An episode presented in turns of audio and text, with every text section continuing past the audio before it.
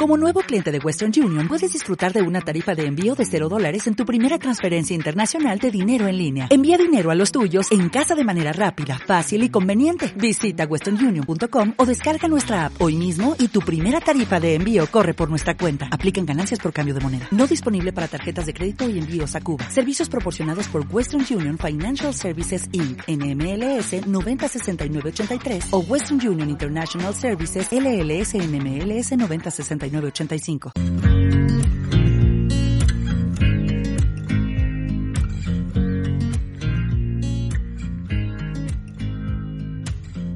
Bienvenida a Infovegana, tu podcast de veganismo y sostenibilidad. Somos Sergio y María y hoy te traemos el episodio 75. Y como cada semana, compartiremos anécdotas y vivencias, comentaremos noticias y os recomendaremos cositas. Todo relacionado con los derechos animales, el veganismo y la sostenibilidad. Hola Sergio, ¿qué tal? Hola María, ¿qué tal? Eh, muy bien, 75 episodios 75 ¿eh? episodios, uh, un poquito más cerca de... De los 100. Efectivamente. Se dice rápido. Eh, muy bien, pues fantástico la verdad, genial. Gozosas, contentas y alegres de estar aquí con vosotras. Exactamente, muy bien. Pues... Está guay a mí, de verdad, es un, momentito de la semana que me hace ilusión. Es, sí, sí, es apasionante la verdad. Sí, sí, está muy guay. Pues si quieres empezamos ya con repasando la semana un poquito, ¿no? Perfecto. Vamos allá. Em, yo tengo, bueno, he tenido esta semana reunión con el grupo de antropología de la vida animal, grupo de estudios de etnozoología, que, como ya hemos comentado otras veces, es un grupo multidisciplinar en el que básicamente tratamos de hacer estudios críticos animales, estudiar las relaciones entre nuestra especie y las demás, desde una perspectiva crítica y comprometida éticamente, y uniendo pues visiones muy distintas, la antropología, la historia, las biociencias, la psicología, etcétera, ¿no? Y bueno, esta semana el grupo se ha creado pues su Instagram. Correcto, un grupo de Instagram. Teníamos un grupo de Instagram. Un, perfil de Instagram. Exactamente. Contábamos ya con Twitter y Facebook y ahora pues nos hemos sumado también a Instagram, que podéis encontrarnos como Group 269 Y básicamente allí pues lo que se hará es divulgación de los artículos que vamos preparando, de los trabajos, de los eventos que organicemos y si os interesa pues la cuestión del antiespecismo, pues darle a follow. Un grupo de Instagram, ¿eh? Efectivamente. Community, manager, si soy, de la vida.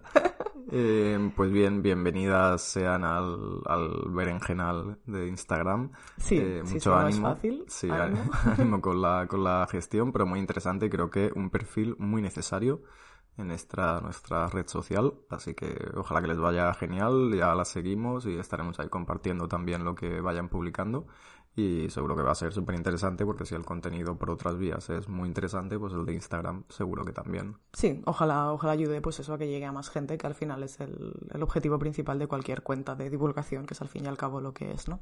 Perfecto. Comentar también que, bueno, en paralelo a la creación de este Instagram yo he dejado el grupo, eh, no por ningún desacuerdo ni, ni nada de eso, sino simplemente por una cuestión de tiempo, tengo otros proyectos en marcha y ya pues no me daba la vida. Y bueno, además, pues en unos meses van a pasar cositas y entonces pues me venía bien eh, dejarlo en este punto en el que ya pues veía que no podía aportar mucho más a nivel de tiempo y de trabajo.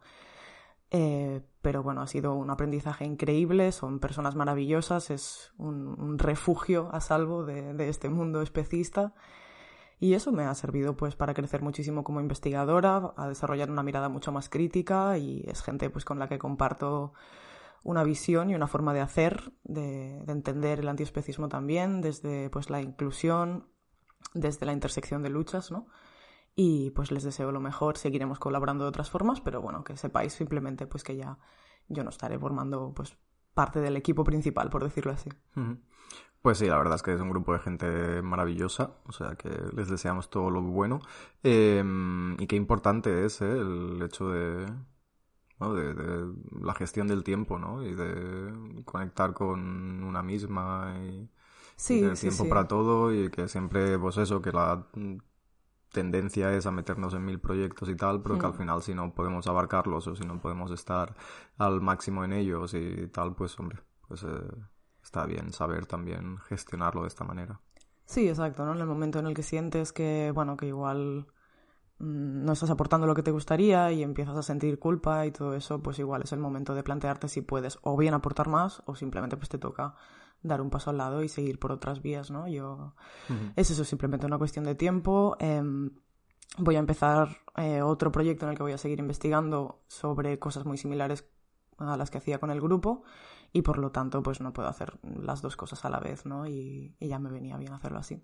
Bien está lo que viene acaba, hombre, ha sido una buena época de colaborando con, con todas ellas y habéis eh, sacado adelante multitud de artículos, de ponencias y tal, y ha sido, yo creo que una experiencia muy guay, ¿no? Por tu parte. Sí, totalmente, y les auguro un futuro pues aún, aún mejor, desde luego. Seguro que siguen creciendo y si tenéis interés también en formar parte del grupo como investigadoras, pues podéis mandarles un mensaje privado y estarán encantadas de explicaros un poco el funcionamiento y, todo eso. Fantástico, dicho queda, eh, en Instagram seguidlas si os interesa el tema, grupabat269 y maravilloso, y a ver, harán cositas por allí. Efectivamente, nosotras nos mantenemos como siempre en el activismo desde otras formas, desde otros lugares, no implica que deje de investigar, ni mucho menos, es... Todo lo contrario. Exacto. Así que bueno, ya nos iremos leyendo. Perfecto. ¿Qué más? ¿Qué más ha pasado esta semana? Porque has tenido aquí eh, comidita de. Comidita de, laboratorio, sí, de empresa, dice. bueno, sé, de trabajo. Sí, exactamente. Grupo de trabajo. Fuimos con los compas del lab a hacer una calzutada. Muy bien. No la clásica calzotada que se pueda imaginar la gente que esté habituada pues a, esta particularidad eh, o festividad de, de Cataluña, sino que fuimos simplemente a un restaurante y ya está. Y muy bien, porque comí genial. Eh, me pedí calzots que estaban en la carta, así que no tuve que hacer menús de estos en los que tienes que empezar a hacer filigranas para que no te pongan carne y todo eso, sino que directamente pues me pedí calzots y unas alcachofas al horno que me gocé especialmente. Me pasé la tarde oliendo ajo, tengo que decirlo, pero valió la pena. El alioli de las alcachofas. Eh, para la gente de fuera de Cataluña que no sepa de qué estamos hablando, eh, una calzutada o los calzots, pues es una comida típica catalana, ¿no? Que... Sí, son como cebollas, cebollines, cebolletas. Son una especie, un híbrido entre cebolla y puerro y cebolleta, ¿no? Es como una cebolla alargada que se hace a la brasa, se le quita la, la primera piel y luego se suca en una salsa muy rica. Romesco. Salsa romesco hecha con almendras, tomates y tal. Y es como una comida muy típica cuando, cuando es temporada de calzots, que es por estas fechas, ¿no? De enero a marzo aproximadamente. Invierno, principios de primavera, exactamente. Y sí, es como muy habitual, ¿no? Eh, hacer esta comida pues en comunidad, ¿no? En grupos de amigos o en familia y compartir hmm. un día pues eh, asando las cebollas y comiéndotelas y tal, está guay. Sí, se suele hacer así más en el campo, ¿no? Pillar, pues hacerlo tú a la brasa y a convertirlo pues en una experiencia más de todo el día entero, ¿no? Exacto. no nos venía muy bien liarnos tantísimo, así que hicimos la versión un poco más pues urbanita de, los calzots. Pero bien porque para una tradición catalana que es vegana, ¿no? Que son... bueno, hay que decir que la, suele empezar con calzots, pero luego deriva en carne a la brasa rápidamente. Entonces, pues si puedo evitarme esta parte, pues incluso mejor, ¿no? Claro, la gente lo concibe como un primer plato, ¿no? como, claro. como un, un, trámite que hay que pasar para comerse la carne a la brasa. sí. Pero bueno, lo guay son los calzots, que están muy buenos y la salsa más. Sí, sí, sí, la verdad. Bueno, pues bien, bien, bien, dicho que da fue guay, ¿no? Totalmente. ¿Qué más hicimos esta semana, Sergio? Pues fuimos al cine eh, a ver una película que no os vamos a recomendar, que es... bajo ningún eh, concepto. Triangle of Sadness, el triángulo de la tristeza que habían puesto pues ciertas personas como mejor película del año, pero mm, nada, no nos gustó. Mm, no acabamos de conectar con la peli, la verdad. Y es como, hay como una tendencia a no hablar de cierto momento de la película, que es como muy escatológico. Y ya os digo que, que, si no os gusta mucho el tema escatológico, pues no, no vayáis. Os la podéis ahorrar, efectivamente. Hay una, escena, hay una escena de 20 minutos de duración eh, en los que, bueno, es un festival de la escatología. Sí, Entonces, quien tenga, pues esto, alta sensibilidad al asco, pues puede evitarlo. Eh, correcto, sí, porque lo pasaréis mal. Efectivamente. Eh, entonces, bueno, no, no mucho, te quedas igual, mm, no lo sé. Igual no hemos entendido nada, pero no... Igual no estamos al nivel de... puede ser, puede ser, no pasa nada. Pero no, no, ya está, no pasa nada. Cuando veamos una peli guay, os la recomendaremos. Esta no.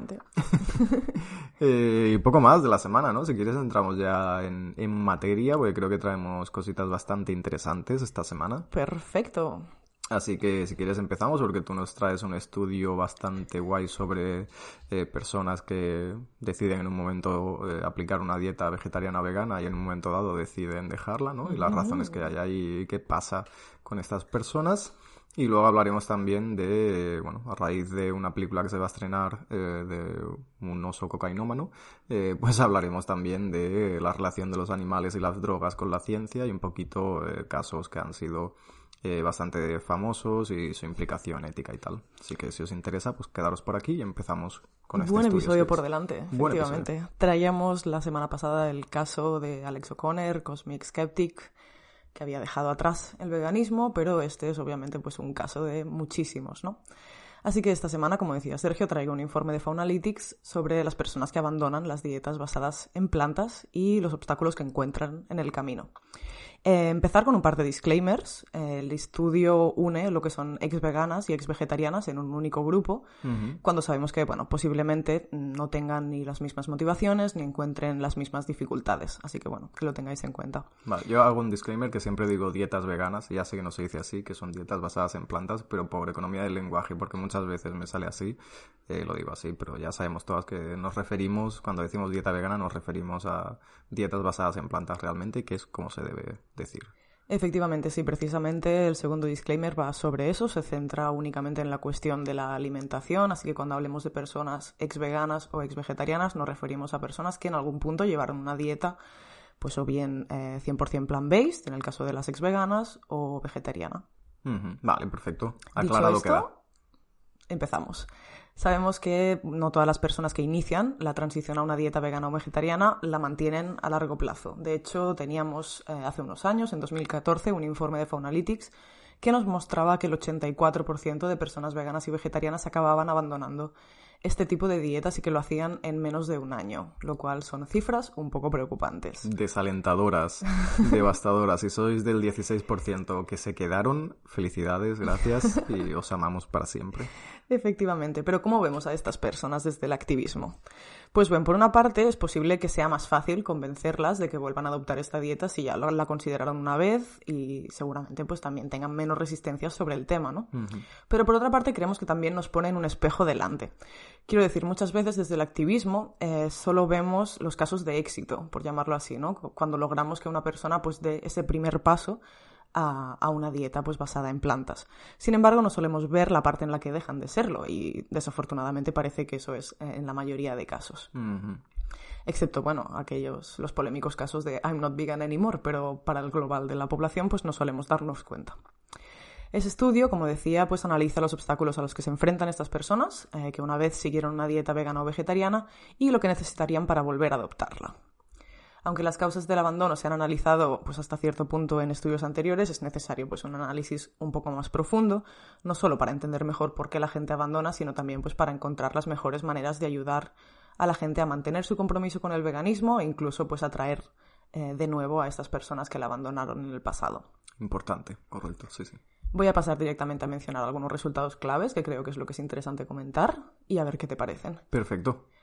En, primer punto, ayudar a las personas veganas y vegetarianas que han abandonado la dieta a reanudarla implica hacerla más accesible, lo más accesible posible, ¿no? Motivarlas y proporcionarles apoyo práctico. Las ex Hola, Byte. Byte se, quiere colar en el podcast. Como hoy vamos un poco más tarde, hoy ya ha pasado su hora de, dormir y, está aquí presente. Sí, está bien activa. Bueno, como decíamos, las ex veganas y ex vegetarianas han destacado, entre otras cosas, la necesidad de tener acceso a una selección más amplia de alimentos vegetales, a motivación, apoyo de sus seres queridos y a recetas más fáciles. El principal obstáculo que encuentran es la insatisfacción con la comida vegana o vegetariana. Casi la mitad de ex veganas y vegetarianas experimentaron pues antojos, aburrimiento con la dieta, sensación de hambre y otros problemas relacionados con la insatisfacción alimentaria. A pesar de lo comunes que eran esos obstáculos, no solían mencionarse cuando se les preguntaba sobre qué les ayudaría pues a volver a estas dietas lo que sugiere que podría ser un obstáculo mientras las personas siguen este tipo de dietas, pero que probablemente hay obstáculos mayores a la hora de readoptarlas una vez las han abandonado. Teniendo en cuenta el aumento de las alternativas a plant-based en el mercado, pues se espera que la insatisfacción con la comida cada vez sea un problema menor. De hecho, parece ser que es así, porque cuando se preguntaba a ex veganas que habían dejado de serlo en 2014, solían mencionar eh, mucho esta cuestión de la insatisfacción con la comida y es algo que se ve mucho menos cuando se estudia pues ex veganas que dejaron de serlo en 2019. Por lo tanto, el hecho de que en estos años, del 2014 al 2019, haya habido cada vez eh, alternativas pues relativamente más accesibles para la población, probablemente haya contribuido a ello, ¿no? Sí, a ver, sí que es verdad que, claro, las recetas típicas así culturalmente más destacadas, ¿no? Pues suelen incluir eh, productos de origen animal, pese a que hay muchas recetas eh, tradicionales que son 100% vegetales de por sí, ¿no? Tipo, eh, yo qué sé, gazpacho y cosas así, ¿no? O el pisto y cosas así, pero sí que es verdad que, que, bueno, que sí, que los productos de origen animal están muy presentes, que muchas veces el no saber sustituirlos o el no saber veganizar una receta, ¿no?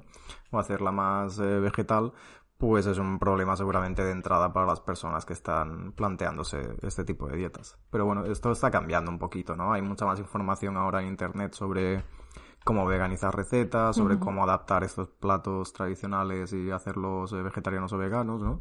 Y poco a poco esperamos que, esto vaya cambiando. Yo creo que es un poquito lo más fácil que, que cambie, lo más fácil que, se pueda adaptar. Sí, parece que ya estamos un poco en vías de ir hacia ello, ¿no? También mencionar que, por supuesto, cuando hablamos de eh, comida tradicional nos referimos a nuestro contexto, pero hay muchísimas otras tradiciones en las que la comida vegetal es la base de ella, ¿no? Tenemos, pues, eh, la cocina india, china, la mexicana, ¿no? Que son grandes ejemplos de que se puede comer rico y Total. platos, pues, como que puedan, pues eso, aportarnos no solo nutricionalmente lo que necesitamos, sino pues mucho disfrute y que pueden ser pues 100% vegetales. Sí, sí, la comida asiática, por ejemplo, que el tema del tofu lo tienen súper introducido y aquí en, ¿no? en, Europa pues nos suena un poco todavía a, a que es esa cosa, eh, cómo la cocino y no sabe a nada y tal, ¿no? Sí, y ahí sí, que hay platos de la cocina asiática de vegetales con tofu, con proteína de origen vegetal que son maravillosos. Totalmente, sí, sí, coincido. Otro obstáculo que mencionaron las personas ex veganas y vegetarianas es el acceso a opciones plant-based y su coste. Aunque como decíamos, las alternativas están cada vez más extendidas, no están disponibles en todas las zonas ni en todas las tiendas de comestibles o restaurantes. Esto puede plantear dificultades a las veganas que comen fuera y a las que necesitan alimentos de fácil acceso y como listos ya para comer, ¿no? En cuanto al coste, muchas ex veganas mencionaban que habían dejado de serlo porque consideraban que el coste de una dieta de este tipo era demasiado elevado para mantenerla a largo plazo. Ese estudio desafortunadamente no recogió datos sobre el nivel de ingresos de las participantes, pero el nivel educativo pues se puede utilizar como un sustituto debido a la asociación que existe entre ambas, ¿no? Generalmente cuando tienes mayor nivel de educación es porque seguramente tienes un mayor estatus socioeconómico. En ese sentido, el estudio muestra que cuando más bajo es el nivel educativo de las ex veganas o ex vegetarianas, más problemas relacionados con el coste de los alimentos o dificultades económicas tenían mientras seguían una dieta vegana lo que apoya esta idea de que las personas con un nivel socioeconómico más bajo pues son más propensas a experimentar este tipo de dificultades con el acceso y el coste a productos eh, veganos. Aunque algunas proteínas de origen vegetal están empezando a alcanzar la paridad de precios con los equivalentes de origen animal, todavía pues queda mucho camino por recorrer. Y aquí yo creo que será clave la cuestión de las subvenciones también, ¿no? Cuando por, por fin consigamos que viren hacia apoyar alternativas vegetales en cambio pues de, hacer gastos inmensos a favor de la, de la ganadería animal. Sí, es el tema ese, ¿no? De que la comida preparada siempre, sea de origen vegetal o animal, siempre va a ser más, más cara que, que cocinarlo por ti mismo, evidentemente. Sí. Pero sí que es verdad que, evidentemente, pues lo que comentabas, ¿no? La, la carne, ¿no? El hecho de eh, comprar carne y hacer la vuelta a vuelta en la sartén pues sigue saliendo más barato que las proteínas de origen vegetal también porque hay menos cultura de su consumo porque hay menos cultura de su cocina. Eh, nos cuesta más imaginarnos cómo hacer el, tofu o la soja texturizada o, o tal Sí, a veces implica un proceso como de educación, ¿no? Que a veces la gente, pues, em, en la situación en la que esté, pues puede ser que no tenga el tiempo para hacerlo, desde luego. Correcto. Y luego el tema de las subvenciones, evidentemente, que, la carne no es eh, así de barata, entre comillas, eh, por arte de magia, sino porque recibe múltiples subvenciones eh, públicas para rebajar su precio que no reciben las alternativas de proteína vegetal. Totalmente. Otro punto importante es mencionar que los obstáculos tienden a solaparse. Por ejemplo, una persona que experimente dificultades para pagar o para acceder a alternativas plan-based también es probable que reporte pues, mayor insatisfacción, ¿no? Por lo que superar un obstáculo o dirigir nuestras intervenciones a un obstáculo concreto nos podría ayudar también pues, a mejorar el resto. Por ejemplo, las personas que mencionaron que sus seres queridos planteaban dificultades a la hora de seguir sus dietas, a menudo también pues, estaban preocupadas por el tiempo, por el esfuerzo que les llevaba a comprar, planificar y cocinar las comidas. Así que ayudar, como decíamos, a ex veganas a combatir un obstáculo, pues como encontrar mm, recetas veganas fáciles y sabrosas para toda la familia, pues podría combatir ah, el resto de problemas relacionados teniendo así como un efecto expansivo que podría ser bastante positivo. Sí, sí que es difícil de encajar ¿eh? con el círculo social y familiar muchas veces si, si los tienes un un poco en contra, entre comillas, ¿no? En esta cuestión, que es difícil de encajarlo cuando vives en familia o, compartes piso, o vives con amigos o lo que sea, que, que se suma este valor añadido de, de dificultad, evidentemente. Pero bueno, eh, hay múltiples eh, cuentas en redes sociales, ¿no? Que divulgan sobre cocina 100% vegetal, también libros y tal. Total. Eh, y que es de fácil acceso y gratuito, ¿no? En principio un perfil de Instagram pues no, no te va a costar dinero porque ya tienes en teoría, pues la mayoría del mundo tiene un móvil con acceso a Internet, ¿no? Y entonces, bueno, eh, poco a poco, pero sí, es una cuestión. Es complicado, desde luego, sí. Mm, yo en ese sentido creo que tenemos muchísima, muchísima suerte, muchísimo privilegio de vivir nosotras solas, ¿no? Pero en esos casos de familias pues más grandes en que, por ejemplo, pues la, la madre, que suele ser también quien carga con el peso de planificar las comidas, hacer la compra, cocinar, desafortunadamente, porque sabemos que es así, ¿no? Em, pues si esa persona, por ejemplo, decide hacer una transición, a la vez pues como planteárselo a su familia y que a toda la familia le parezca bien, me parece como un reto complicadísimo, la verdad. Entonces, pues mm, la gente que lo hace en esos contextos, pues toda nuestra admiración. Total, totalmente. Sí, intentar explicar vuestras motivaciones, que os entiendan en lo, lo más, bueno, todo lo que se pueda y ir planteando, bueno, eh, pequeños cambios, ¿no? En la cocina de casa mejor, hacer primero una noche de cocina vegana y que poco a poco vayan perdiendo el miedo y que vean que se puede comer rico y sabroso, ¿no? Con comida 100% vegetal y que se pueden adaptar muchas eh, recetas tradicionales a recetas veganas, ¿no? Que van a poder seguir comiendo pizza y fajitas y sushi, de todo. Sí, sí, sí, absolutamente. Otro punto importante es la edad, que no la habíamos tenido mucho en cuenta, tal vez en estudios anteriores, pero parece que cuando mayor eres, eh, en el momento en el que te haces vegana o vegetariana, mejor es tu experiencia. Ah, mira. Las personas que adoptaron dietas veganas o vegetarianas a una edad más temprana se enfrentaron con más dificultades que las que lo hicieron a una edad más avanzada. Las más jóvenes expresaron dificultades para controlar su salud, falta de conocimientos, problemas con sus seres queridos y era menos probable que mencionaran haber tenido una experiencia positiva con este tipo de alimentación aunque la razón no queda clara en los análisis, las habilidades prácticas, por ejemplo, saber cocinar o el autoconocimiento y, por supuesto, la independencia económica y la autosuficiencia, eh, que obviamente se adquieren con el tiempo, pues podrían estar implicados en todo ello.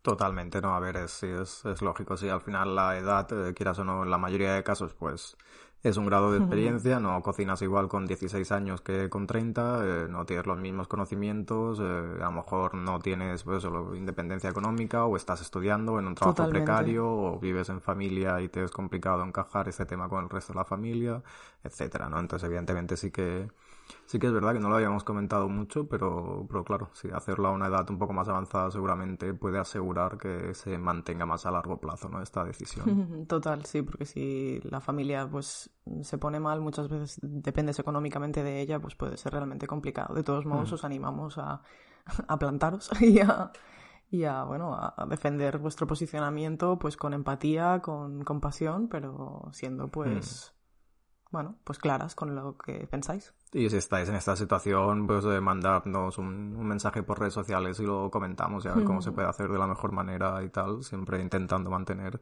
la buena conciliación familiar con vuestra decisión y lo hablamos. Realmente es un equilibrio complicado, pero sí, sí, haremos todo lo posible por ayudaros. Y otro punto importante, en general las personas ex veganas y ex vegetarianas consumen menos productos animales. De ellos, quienes menos productos animales consumían, pues suelen ser las personas de más edad, que tienen dificultades económicas y quienes fueron veganas en lugar de vegetarianas. Aunque es probable que existan otras variables que no se tuvieron en cuenta en el estudio, los resultados sí que nos dan pues una idea un poco más clara de qué variables influyen a la hora de consumir menos productos de, de origen animal una vez se ha dejado una dieta vegana o vegetariana. En este caso vemos que el dinero, la edad, el compromiso inicial que tuvieras con una dieta vegana y el mantenimiento de una actitud favorable al veganismo, incluso después del abandono, pues podrían ayudar.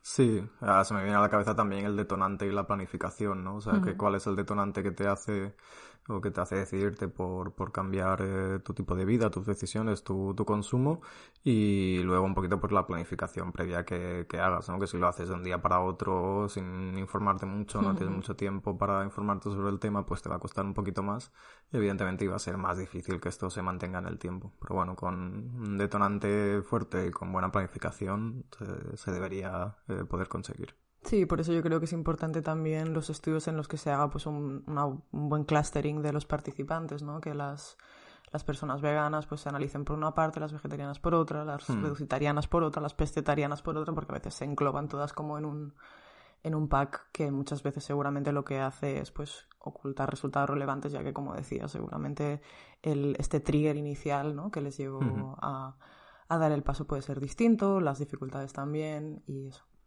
El informe concluye con algunas recomendaciones, primero para activistas y después para precisamente pues las personas eh, de las que venimos hablando, de las ex veganas y las ex vegetarianas. Vale. Si te parece, veamos qué nos recomiendan a las activistas. Vamos allá.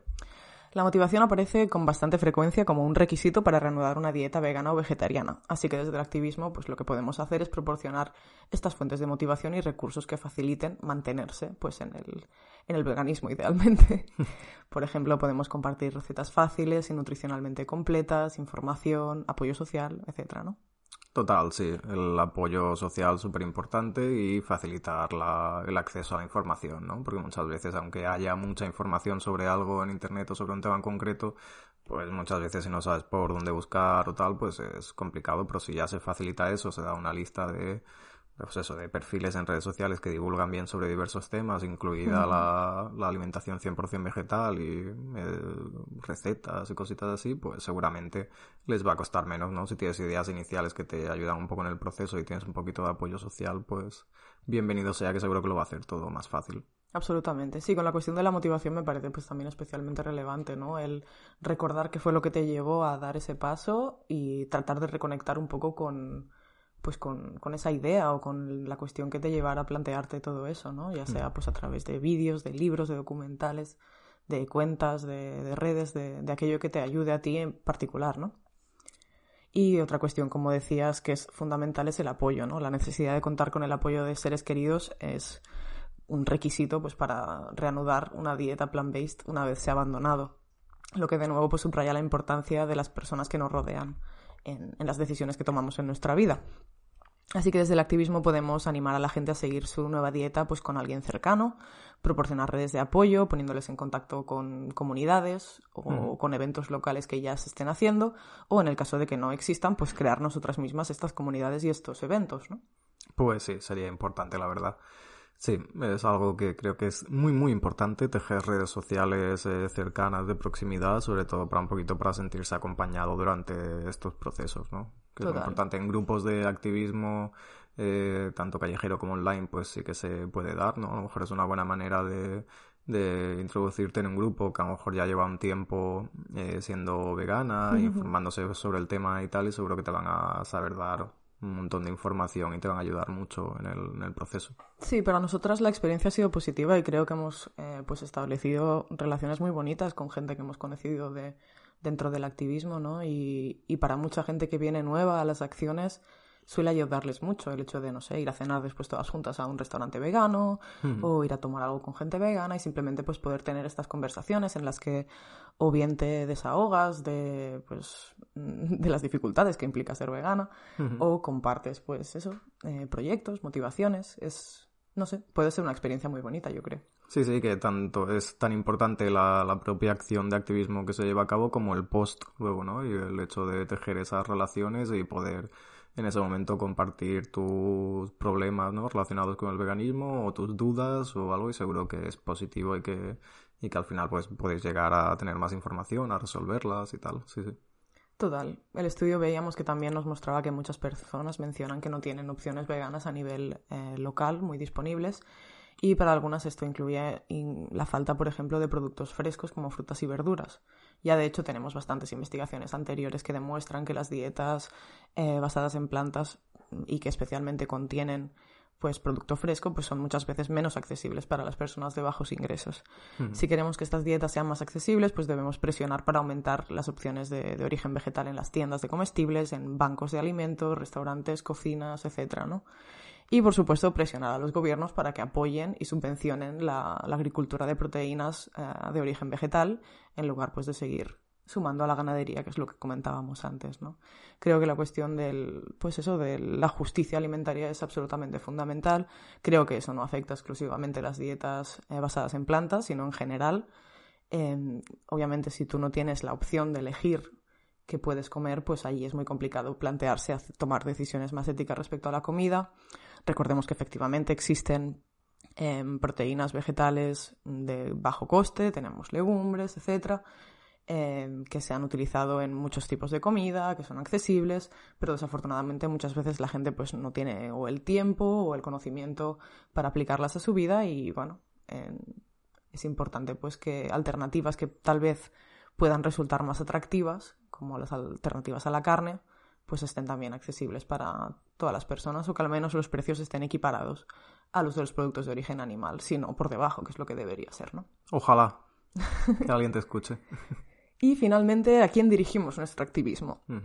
Pues por lo que apunta el estudio, parece ser que un foco importante podrían ser las mujeres mayores de 35. Los resultados muestran que, como decíamos, las personas que se hicieron veganas un poco mayores, ¿no? A partir de los 35, no solo experimentaron menos obstáculos que los que probaron el veganismo a una edad más temprana, sino que también disfrutaron más de su dieta e incluso los que abandonaron el veganismo pues seguían consumiendo menos productos animales una vez habían dejado de ser veganas o vegetarianas. Además, las mujeres mostraron una actitud mucho más positiva que los hombres con respecto a las dietas veganas. Además, la investigación muestra también que los abuelos en general y las abuelas en particular son influyentes en la nutrición de los infantes, por lo que esto puede presentar una vía de influencia en las generaciones más jóvenes. Esto me parece muy interesante. Dirigir el activismo a las abuelas. Estoy con eso.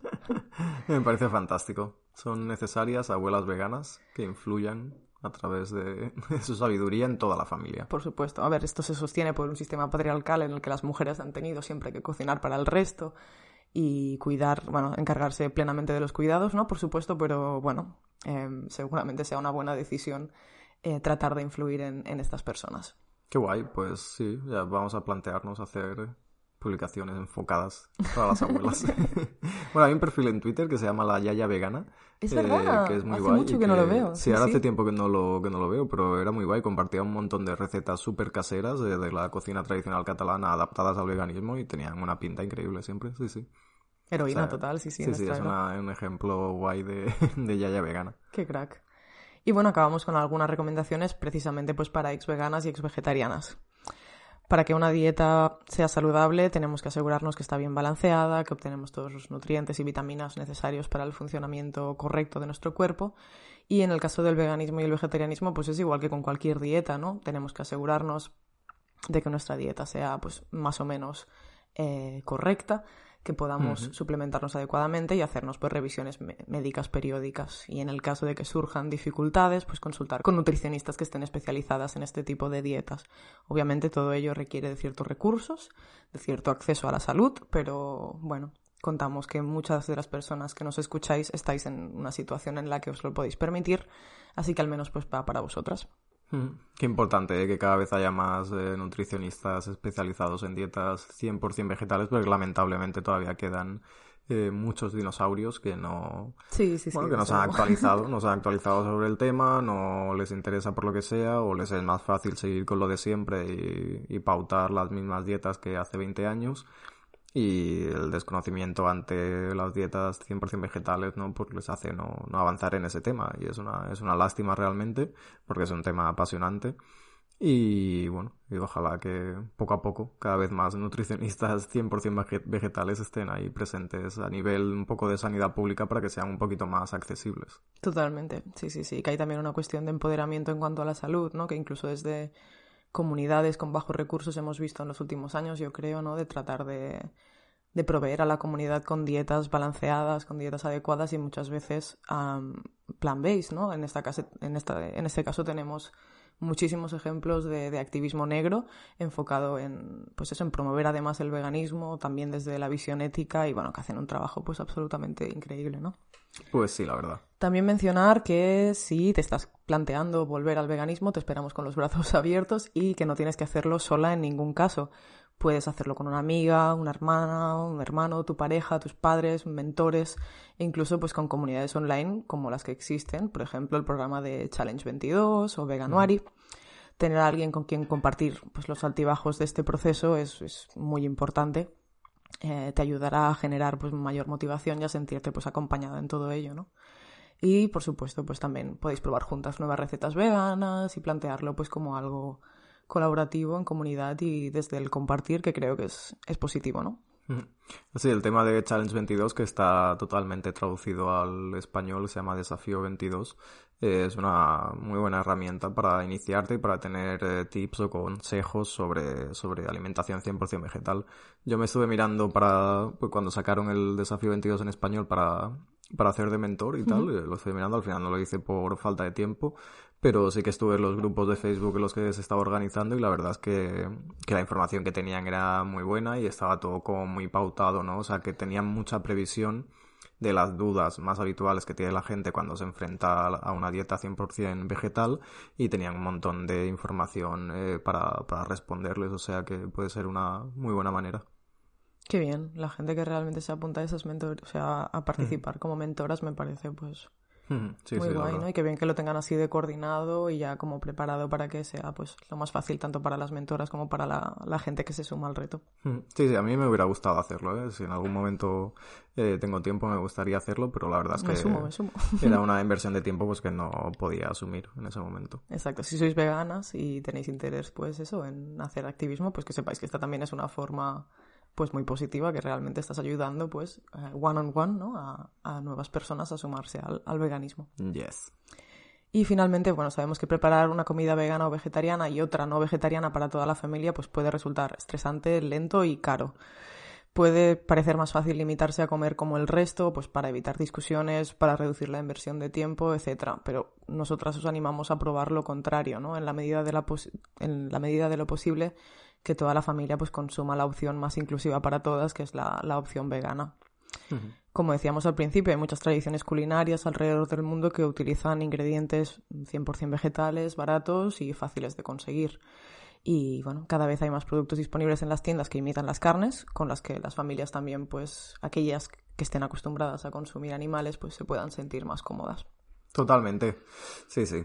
Eh, mucho ánimo y apoyo y aquí estamos para todo lo que podamos ayudar. Pues un poco hasta aquí tenemos muchísimas cuestiones, está el estatus socioeconómico, como de accesible es, el coste que supone, pues la edad, el apoyo, las motivaciones, hay muchísimas cuestiones que interaccionan en, pues en ser veganas y en dejar de serlo, desafortunadamente, pero bueno, tenemos un poco más claros esos factores y sabemos un poco cómo dirigirnos hacia estas personas, ¿no? Qué guay, qué interesante. Un buen, buen repaso, la verdad. Eh, y lo que decía María, os esperamos con los brazos abiertos. Y bueno, lo, lo, positivo al menos es que no se produce un efecto rebote bestia, ¿no? Cuando abandonan una dieta 100% vegetal, sino que al menos ya tienen un poco de información sobre el tema, ya tienden a consumir menos productos de origen animal y al menos pues ya, se han, ya han hecho una iniciación ¿no? en familiarizarse con otro tipo de productos, con otro tipo de cocina y si en algún momento pues eh, deciden volver a intentarlo pues eso ya lo tienen ganado no esa iniciación esa fase inicial y seguramente pues les va a ser mucho más fácil luego mantenerlo en el tiempo. Totalmente sí sí. Yo creo que también el hecho de entender el antiespecismo incorporar esta visión ética también a largo plazo te ayuda muchísimo más a mantenerte en estas dietas o en cualquier cambio que hagas en tu vida no entonces bueno, me parece importante divulgar desde ahí, que obviamente no será pues útil para todo el mundo, pero sí para una parte, ¿no? Sí, lo hemos comentado muchas veces, que seguramente si tu decisión, tu detonante es ético, eh, pues seguramente mm, va a ser un poco más eh, fuerte, ¿no? Tu intención de permanecer en esa dieta 100% vegetal, que si lo haces a lo mejor por pues, cuestiones de salud, porque lo ves como una dieta más, o por cuestiones medioambientales, donde pues a lo mejor es más fácil que en algún momento, pues, pues eso, lo sigas viendo como una dieta también, que en algún momento te puedes saltar, ¿no? Y entonces, pues, bueno, pero en fin estamos allí. Totalmente, sí. Y a pesar de eso hay muchísimas más barreras que no podemos despreciar y que hay que seguir, pues, derribando una a una. una a una. Muy bien, muy bien, me ha gustado mucho. Pues venga, pasamos a los animales y las drogas. los animales y las drogas. Eh, pues sí, vamos a hablar de, a raíz de una película que se va a estrenar de aquí a poco. Eh, pues vamos a hablar un poquito de la relación de los animales y las drogas, eh, sobre todo en el mundo de la ciencia. Bueno, este tema viene un poquito al caso porque pues, ha salido ahora a la luz o se ha hecho un poquito más viral la historia del oso de la cocaína, Cocaine Bear, eh, y la inquietante historia de los animales que consumen o son obligados a consumir drogas recreativas. Esto importante apunte, o sea, no, es una cuestión que salga de los animales, ¿no? Exacto. Eh, en, este oso en cuestión parece ser que sí, que fue algo accidental o que a lo mejor tenía algún olor, eh, bueno, extraño, los fardos de, de la droga o algo. Eh, pero el resto de animales que vamos a repasar, pues evidentemente fueron obligados eh, a, consumir, a consumir ciertas drogas, ¿no? Eh, en experimentos científicos. Bueno, y todo esto viene al caso por lo que decíamos, acaba de estrenarse en los cines de Estados Unidos esta película, una esperada película sobre todo para los fans un poco del humor negro que dirige Elizabeth Banks, y narra la historia real, es complicado de creer, pero es real la historia, de un oso que murió tras ingerir una gran cantidad de cocaína en los bosques de Tennessee en 1985. Al parecer, eh, en 1985, pues un traficante de drogas eh, que estaba huyendo de una persecución y que se tiró en paracaídas desde, creo que un avión o un helicóptero, pues eh, dejó caer muchos fardos de cocaína en un bosque de Georgia, ¿no? Eh, justo antes de, que esta persona falleciera al calcular mal su aterrizaje con el, con el paracaídas. Lo tiró eh, esperando aterrizar bien y luego encontrarlo para recuperarlo, pero evidentemente pues nunca llegó a conseguirlo. Vaya. Cuando la policía pues eh, se presentó en la zona al cabo de los días y consiguieron recuperar los fardos de droga, pues se encontraron con algo insólito que 40 paquetes eh, de un kilo cada uno estaban desgarrados y al lado pues eh, lamentablemente había un oso negro de 80 kilos muerto por sobredosis a pocos metros de donde se encontró la droga. Madre mía. Bueno, se cree que el oso se comió 34 kilos de cocaína. Wow. Y claro, pues evidentemente todo esto, eh, al ser una historia bastante insólita, pues llevó a que, bueno, que trascendiera, ¿no? A, a la cultura popular. Este animal, bueno, pues se hicieron múltiples bromas acerca de él, ¿no? Se le conocía como Pablo Escobar, ¿no? Eh, como Pablo Escobar haciendo un... la gente con el naming, terrible. Haciendo un juego de palabras aquí con Pablo Escobar. Y en España, y no es broma, la película eh, se va a llamar El oso vicioso y se va a estrenar el 5 de abril. No entiendo, es que no entiendo ni siquiera la motivación de hacer esa película, o sea que va a ser un metraje de una dos horas de un animal completamente drogado y sufriendo, no sé. No me la em, imagino. No la, no la, vamos a ver esta. No la vamos a ver, no va a pasar. Eh, bueno, sí, decías que, que, es algo que salió del animal, creo que al final es eso, ¿no? Es algo, la droga concentrada en esos... En, hasta ese punto es algo que es una invención del ser humano y ponerla en esos lugares en los que viven otros animales y a situarlos en una situación de riesgo y que por lo tanto pues al final de nuevo la causa de todo es nuestra especie. Sí, sí. Eh, bueno, en fin, es una... Que encima pues decide luego hacer eh, mofa de ese animal en los medios de aquella época, posteriormente hacer una película para seguir perpetuando pues algo que resulta cómico pero que desde, no sé, mi punto de vista al menos no tiene gracia alguna. Sí, sí, el hecho de monetizar, ¿no? El, el, hecho lamentable, ¿no? De la historia del pobre oso que se encontró eso ahí, que no sabía lo que era, evidentemente, ni cómo le iba a sentar, y que fue la causa de su muerte.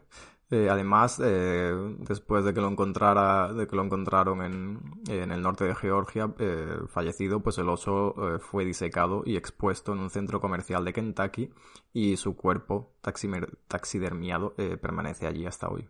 Es un reclamo turístico. Muy bien, siempre sí, sí, a sacar el máximo beneficio económico de los otros animales. Qué sorpresa. Increíble. Eh, bueno, pero como os decíamos, pues este oso pues eh, no ha sido el único animal que se ha expuesto, ¿no? A, a consumir eh, todo tipo de drogas y aunque este caso fue, bueno, eh, una especie de accidente lo podemos llamar, aunque bueno, no, no, deja de ser, no es un accidente en sí mismo, pues a lo largo de la historia sí que se han realizado varios experimentos en los que se obligaba a los animales a consumir drogas ilegales en nombre de la ciencia, ¿no? Para ver un poco los efectos que surtían en ellos. En el caso de esta película, perdón, antes de que pases a los otros animales, mm, no se plantea en ningún caso incluir una visión crítica con ello. No tiene pinta. Vale, ya está, perdón. No, parece un, no, por lo que he leído, por, lo que he leído sobre la película, parece pues un, show, ¿no? Un espectáculo alrededor de la historia eh, que se considera cómica de este oso y un poco las, las consecuencias. No creo que va, o sea, me sorprendería mucho, ¿eh? A lo mejor sí, ya veremos. Pero creo que no hay una visión crítica detrás de, la película. Pues habrá que confiar en la, eh, bueno, la capacidad crítica de, de las espectadoras. Pues sí, qué remedio.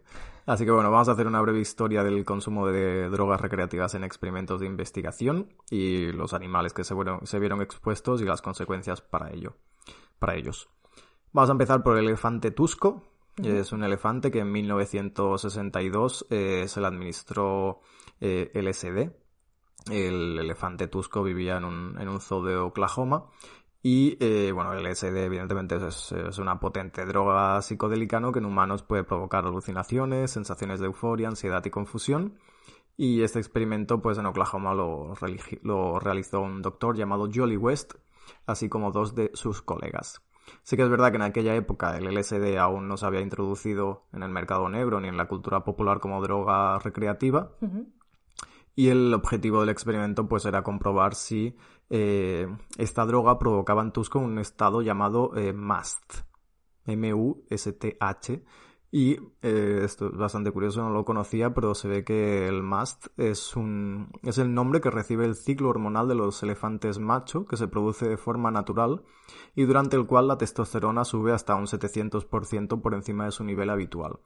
A consecuencia de ello, aparentemente, pues, los elefantes tienen una serie de efectos fisiológicos vinculados a la agresividad y no está muy claro porque este doctor eh, pues pensó que esto podría provocarse con el LSD ni qué intención había detrás de ello, ¿no? Ni para qué lo querían provocar. Es como, o sea, tratar de generar un pico igual en el ciclo reproductivo, tal vez para promover la reproducción. Puede ser, para hacer los que estén más interesados en reproducirse cuando a los humanos les interese o algo así. Se puede intuir, pero no estaba muy clara la motivación. Pues vaya. Pero bueno, eh, aparentemente pues estos investigadores inyectaron a Tusco 297 miligramos de la droga. Esto eh, se ha catalogado como una cantidad eh, totalmente enorme para el tamaño del animal y una dosis 30 veces mayor de lo que sería una dosis para un humano teórico de 3 toneladas de, peso. Ah, wow. O sea que parece ser que se les fue un poco la mano con el cálculo y que, le dieron una, dosis de la droga bastante, bastante alta. Qué despropósito todo desde el inicio hasta el final, ¿no? Eh, sí, totalmente. Todas estas historias son bastante, sí, eh, despropósito. Aparentemente poco después de... Estoy diciendo mucho aparentemente, pero bueno, es una palabra que me gusta. Poco de... Poco después de recibir la droga, pues Tusco empezó a temblar violentamente, eh, defecó, trompeteó y se cayó y, bueno, su cuerpo se puso rígido, ¿no? Al cabo de 20 minutos, pues eh, intentaron inyectarle un antipsicótico con la intención de calmarlo, pero eh, pues lastimosamente el experimento duró una hora y 40 minutos, un momento en el que Tusco falleció y se abandonaron aparentemente los experimentos con elefantes y LSD. Vaya. Sí, no son historias que caen muy bien para los animales. Eh, pero bueno, lamentablemente pues es un ejemplo, ¿no? De cómo los humanos intentamos a través de los animales investigar con, con estas drogas y ver los efectos en ellos para replicarlo luego en otros experimentos, pero... Sí, eh, simplemente pues eso, ¿no? Buscar medios a través de los cuales sacar aún más beneficio de ellos, como puede ser en ese caso, pues promover la reproducción de, de elefantes en zoológicos. Em, mm. Bueno. Terrorífico, Terrorífico. Lamentable. No fue el único animal eh, con, el que se experimentó con LSD.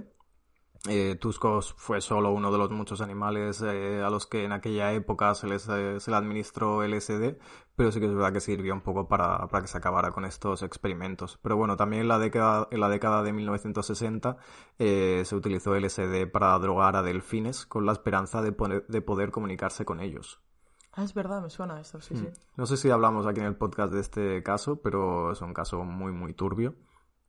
Eh, pero sí, la intención era un poco que si, bueno, que la tesis era que si se les daba, ¿no? Eh, la hipótesis que se les daba LSD a los delfines, eh, pues iba a ser más fácil que se generara una comunicación fluida entre humanos y delfines. ¿Pero a quién se le ocurrió esto? Es que de verdad. Pues mira, John C. Lilly, neurocientífico que dirigió el experimento financiado por la NASA. Sí, sí, sí, me sonaba algo. Increíble.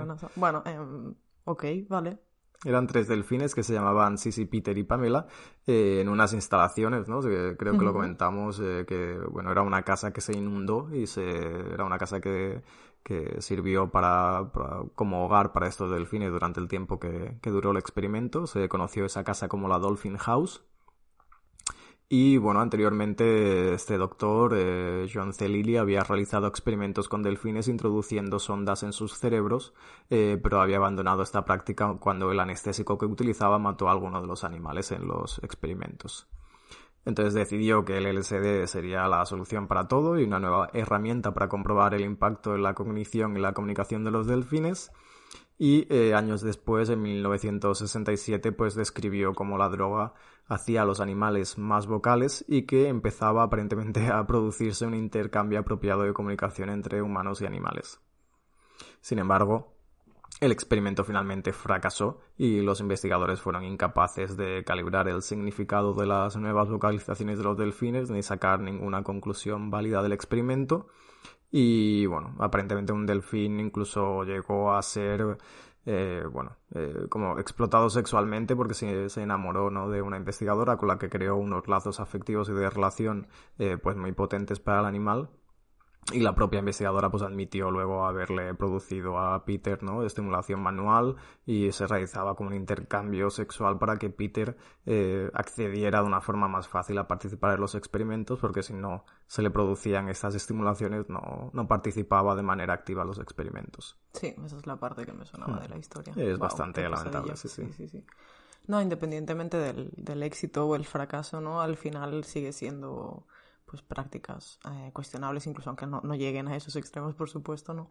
Pero obviamente están pues administrando una sustancia exógena a un animal que no puede dar consentimiento informado y por lo tanto pues eh, este simple punto ya es éticamente reprobable. Si además luego pasan todas estas eh, barbaridades que, no sé, parece que en nombre de la ciencia se pueda hacer cualquier cosa sin tener ni, ni ninguna hipótesis ni, nada absolutamente que esté apoyando tu fantasía, eh, pues es aún más, no sé, terrorífico y, y triste que, bueno, que no haya, no hubiera y no haya aún en muchos casos, pues control de lo que sucede en esos animales, ¿no?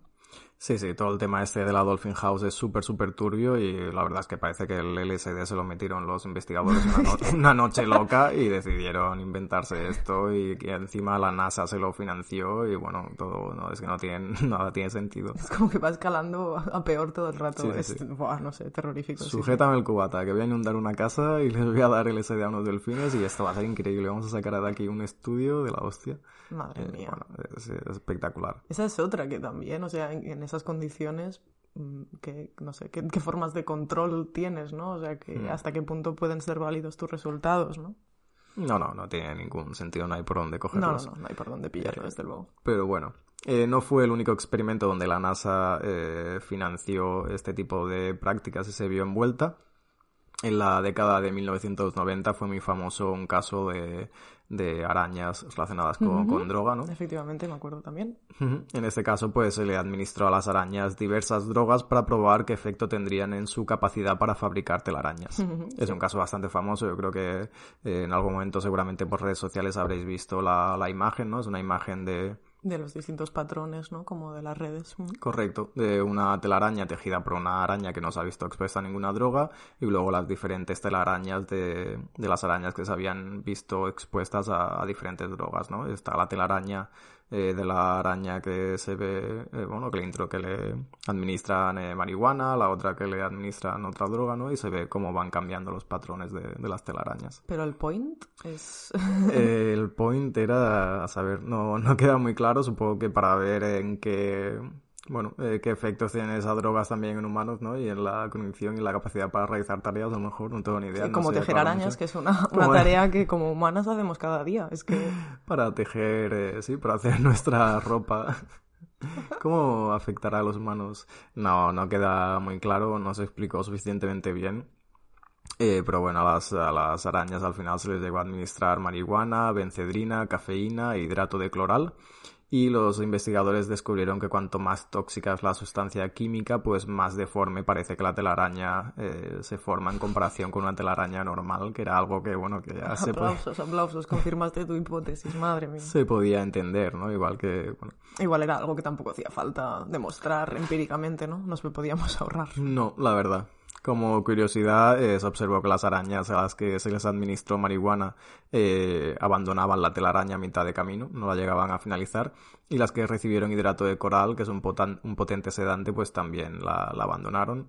Eh, y bueno, parece que, la, que lo consiguió de una forma más efectiva fueron los que, las arañas a las que se les suministró bencedrina o cafeína, aunque en ningún caso eh, ninguna de estas, de estas telarañas llegaban a parecerse ni lo más remoto a una telaraña en, un estado normal de la araña, ¿no? Básicamente lo único que vieron es lo que ya sabían, ¿no? Que lo que era sedante actuaba como sedante y lo que era activador como activador, ¿vale? Exacto. Ok, bueno. Eh, pero bueno, en fin. Luego también, eh, más recientemente, en 2011, se publicaron dos trabajos de, de investigaciones que detallaban experimentos en los que se les administró metanfetamina y cocaína a ratas. Mm. En ambos experimentos se comprobaba si la ingestión de las drogas pues influiría en sus preferencias musicales. Va, también otro objetivo de peso. Otro, sí, este me ha dejado bastante... no hay objetivos de peso en ese caso, ¿no? no, toda la investigación en animales sigue sin sintética, por lo que comentábamos del consentimiento, pero bueno, si es que encima la, motivación es esta, es que ya parece pues esto un chiste sin gracia. Sí, es otro de estos casos que no tiene mucho sentido. Parece ser que en un primer estudio las ratas fueron colocadas en una caja y obligadas a escuchar la canción Four de Miles Davis durante 90 minutos seguidos. Mientras estaban en la caja, los científicos midieron cuánto se movían y al cabo de unos días se les administró metanfetamina a la mitad de las ratas que se volvieron más activas que las que no la recibieron, evidentemente. Eh, al cabo de una semana, los investigadores dejaron de darles la droga y a continuación las colocaron en una nueva habitación donde sonaba la misma canción. Se comprobó que los que asociaban la música con estar de drogado se movían más que los demás animales y también tenían mayores niveles de dopamina. Luego en un experimento similar pues se les dio a los ratones un dial que les permitía elegir si sonaba música o no y los científicos eh, medían sus preferencias de canciones. A continuación se les administraba cocaína a los animales y se les sometía eh, a su música menos favorita y luego cuando ya no estaban drogados, pues seleccionaban intencionadamente la canción que antes odiaban. Según los eh, científicos, esto demostró que las ratas asociaban la música con experiencias y que buscaban la misma experiencia cuando ésta terminaba. Muy bien. Podrían haber hecho ese estudio en un festival y no molestar a las ratas, la verdad. Sí, eh, totalmente. Eh, avanzó muchísimo la ciencia con este experimento. La verdad es que no, sin él no sabríamos nada sobre la vida. La preferencia musical de las ratas cuando están drogadas. Eh, bueno, mencionar que, por supuesto, muchísimos protocolos en los que se administra droga a animales siguen siendo legales y no solo legales, sino que habituales en laboratorios y bueno, junto a infinidad de procedimientos que, pues eso, que muchas veces no estamos muy familiarizados con ellos, pero que acarrean em, una cantidad de, sufrimiento, pues, que no podemos ni siquiera empezar a, concebir y todo ello hecho, pues, eh, sin que el animal tenga la capacidad de consentir. Sí, lamentable, la verdad. Eh, sin más, ya está. Por último, apuntaban también eh, a un experimento de cachorros de Beagle que, eh, a los que se les inyectaba cocaína también. un estudio que, en el que se gastaron 2,3 millones de dólares. y aparentemente pues se les inyectaba cocaína una y otra vez durante meses a cachorros de 6 meses de edad de Beagle y bueno, el experimento duró únicamente un año y además, una vez finalizado, los cachorros fueron enviados a otros experimentos o sometidos a eutanasia. O sea que también otro, otro éxito para la ciencia cuando utiliza animales. Sí, mencionar que al final eso, ¿no? Los animales que son utilizados específicamente para investigación, pues su fin suele ser eh, efectivamente pues la muerte, ¿no? Y ya está, un poco hasta aquí el repaso macabro del, del caos y la maldad relacionada con la ciencia y los animales, porque madre mía, vaya historias para no dormir. Efectivamente, sí, sí, hay muchísimo trabajo por hacer en ese campo. Es una vergüenza que sigamos llamando ciencia a ciertas cosas. Y ojalá, pues eso, en las próximas décadas veamos una transición y que el uso de la tecnología, pues contribuya a ayudar a los, a los animales. Ojalá que sí. Y para no acabar de bajona, ¿no? Porque ya te estoy viendo la carita y ya sé que no te gustan este tipo de finales. Gracias. Vamos a acabar con una nota positiva, ¿no? Al menos, eh, para quedarnos con algo guay. Eh, que tenía aquí por apuntado así como noticias rápidas, ¿no? Las Vegan Bites. Y una de ellas, eh, pues nos cuenta que en Estados Unidos, a diferencia de la Unión Europea, sí que se va a permitir vender bebidas vegetales etiquetadas como leche aunque la Unión Europea se prohibió el, etiquetaje de leche en las bebidas vegetales de soja, de almendra, de avena, etcétera. Parece ser que en Estados Unidos sí que se ha aprobado, se va a poder hacer de esta manera. Esperemos que sirva como presión para que la Unión Europea en algún punto pues cambie su parecer sobre el etiquetaje de bebidas vegetales como leche. Pues muy bien, efectivamente, no, no es ejemplo de muchos Estados Unidos, pero al menos en este caso, pues en ese etiquetaje, desde luego podría, pues tal vez beneficiar o al menos abolir esta, esta cuestión, que es una tontería lo del etiquetaje, pues desde luego. Y que no lleva a nadie a confusión y nadie se equivoca cogiendo un brick de leche de soja pensando que es leche de vaca. O sea, no ha pasado nunca jamás. No ha pasado, efectivamente. Pero bueno, en fin. Pues hasta aquí el episodio de hoy. Recuerda que tienes más información sobre veganismo y sostenibilidad en nuestra web infovegana.com. Te animamos también a seguirnos por nuestras redes. Nos encontrarás como Infovegana en Facebook y Twitter y como info-vegana en Instagram. Nos encantaría que nos hicieras llegar tu opinión sobre los temas que hemos debatido hoy a través de nuestras redes y no dudes en enviarnos noticias o peticiones de temas que crees que sería interesante tratar en próximos episodios. Y por favor, síguenos y déjanos una pequeña reseña en la plataforma desde donde nos escuches. Y comparte este y todos nuestros episodios con tus amigas, tu familia o con quien creas que pueda resultarle interesante. Esto nos ayuda muchísimo a crecer y a hacer llegar el mensaje de los derechos animales a más personitas bonitas como tú. Como siempre, gracias por escucharnos y hasta la próxima. Chao.